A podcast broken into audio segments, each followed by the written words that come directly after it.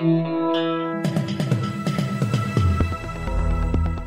listening to the Betoota Advocates Weekly News Wrap on Desert Rock FM 96.5. Good afternoon, everyone, and welcome to the Betoota Advocate News Bulletin here on Monday, the 18th of November, broadcasting live from Betoota, the capital of the Channel Country, live from the Baxter Boot. Today, I'm only joined with Wendell Hussey as Clancy Overall is out getting a colonoscopy as he's just turned 65. He thought it was it was about time. He is taking proactive steps. Uh, he's got a young family, so I would suggest that any of our more senior listeners listening now, if you've got thin ribbon like stools like Clancy has, maybe it's time to do the old test at home kit or go and get a torch up your pipe. Wendell, good afternoon. Good afternoon, Errol. Yes, good on Clancy for trying to get on top of that. It should be very much encouraged. How are you going, Errol? Very good, Wendell. As I'm only 47, I still have many, many more years until I have to shit in a paper bag in the comfort of my house. Still a little while off. Now, let's start off with some national news, and the bushfires have been making headlines, as is understandable. One of those stories that we broke this week was party that's been in power for 17 of the last 23 years frustrated with Greens' fire policy. Yes, as we all know, Wendell, the Greens are to blame for this latest fire disaster by crippling the nation with their restrictive fire practices. The government has been able to confirm that the awful bushfires are actually the Greens' fault after finding a status from some bloke on Facebook saying the Greens and or Greenies prevent backburning and hazard reduction with their powerful single seat in the lower house. Yeah, it's been an issue that the coalition government has been very passionate about for at least a week now after seeing that status. Mm. So hopefully they can get on top of it and change that policy that they've been unable to change for the last 23 years. And Aidan Crocker, a reader from town, commented on that story saying the sooner we look into the greeny deep state run by public servants and local councillors thwarting the state and federal government at every turn, the better.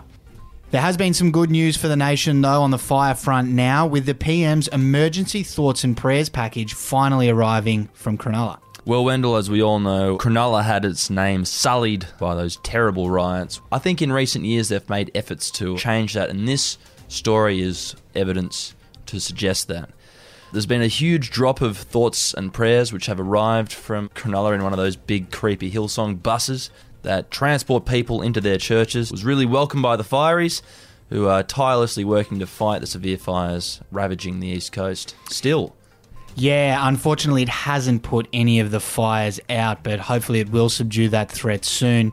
And in other national news, schoolies kicked off over the weekend, and we broke an exclusive story on that one, which was bottle of little fat lamb to ensure excited schoolie won't remember a thing from last night. Mm, schoolies, take note if you're listening. As thousands of young people descend on the glitter strip, one excited schoolie made sure he wouldn't remember a thing from the first night of schoolies by purchasing a 1.25 litre of the 8% ginger beer.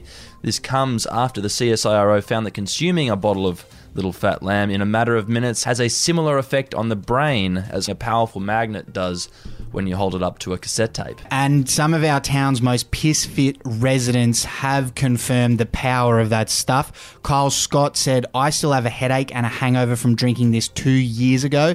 And Andrew Fielding said, I don't care how piss fit you are. This shit has your measure. And there are a lot more comments like that on that story. In some local news from around town now, and why do you watch this shit? Ask husband who can't keep his eyes off the TV. Well, those shows are just doing what they're designed to do. The man who seemed to be glued to The Bachelorette two nights a week can't understand how people waste their time on it.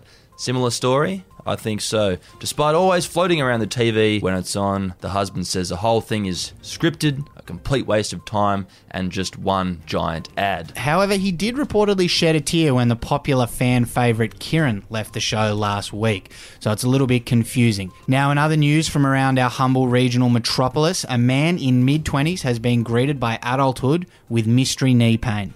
Mm, well, as a 47 year old Wendell, and I think you have a long time until you really start to feel the terrible throes of, of age. I know that I have two bad knees, and this story really struck a chord with me because, you know, this young man, he did say that this knee pain did come out of nowhere, which it does, and he can't really attribute it to anything in particular, which is also a very common story.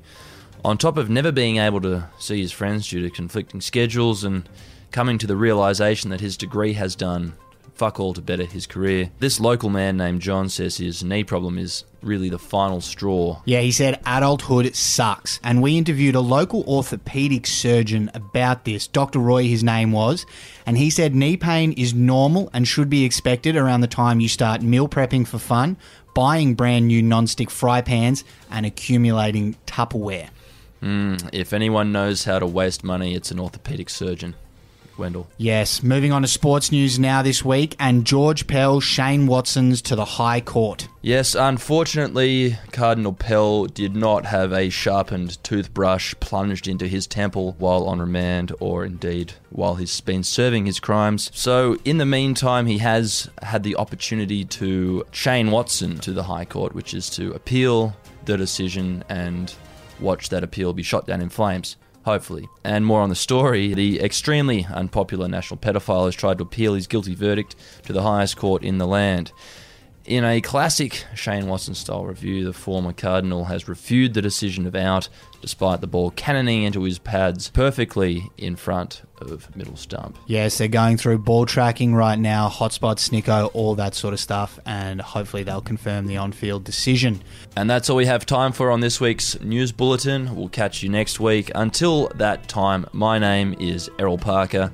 Stay out of the pokies, never talk to the police unless you've got legal counsel present. I'm Wendell Hussey. Goodbye.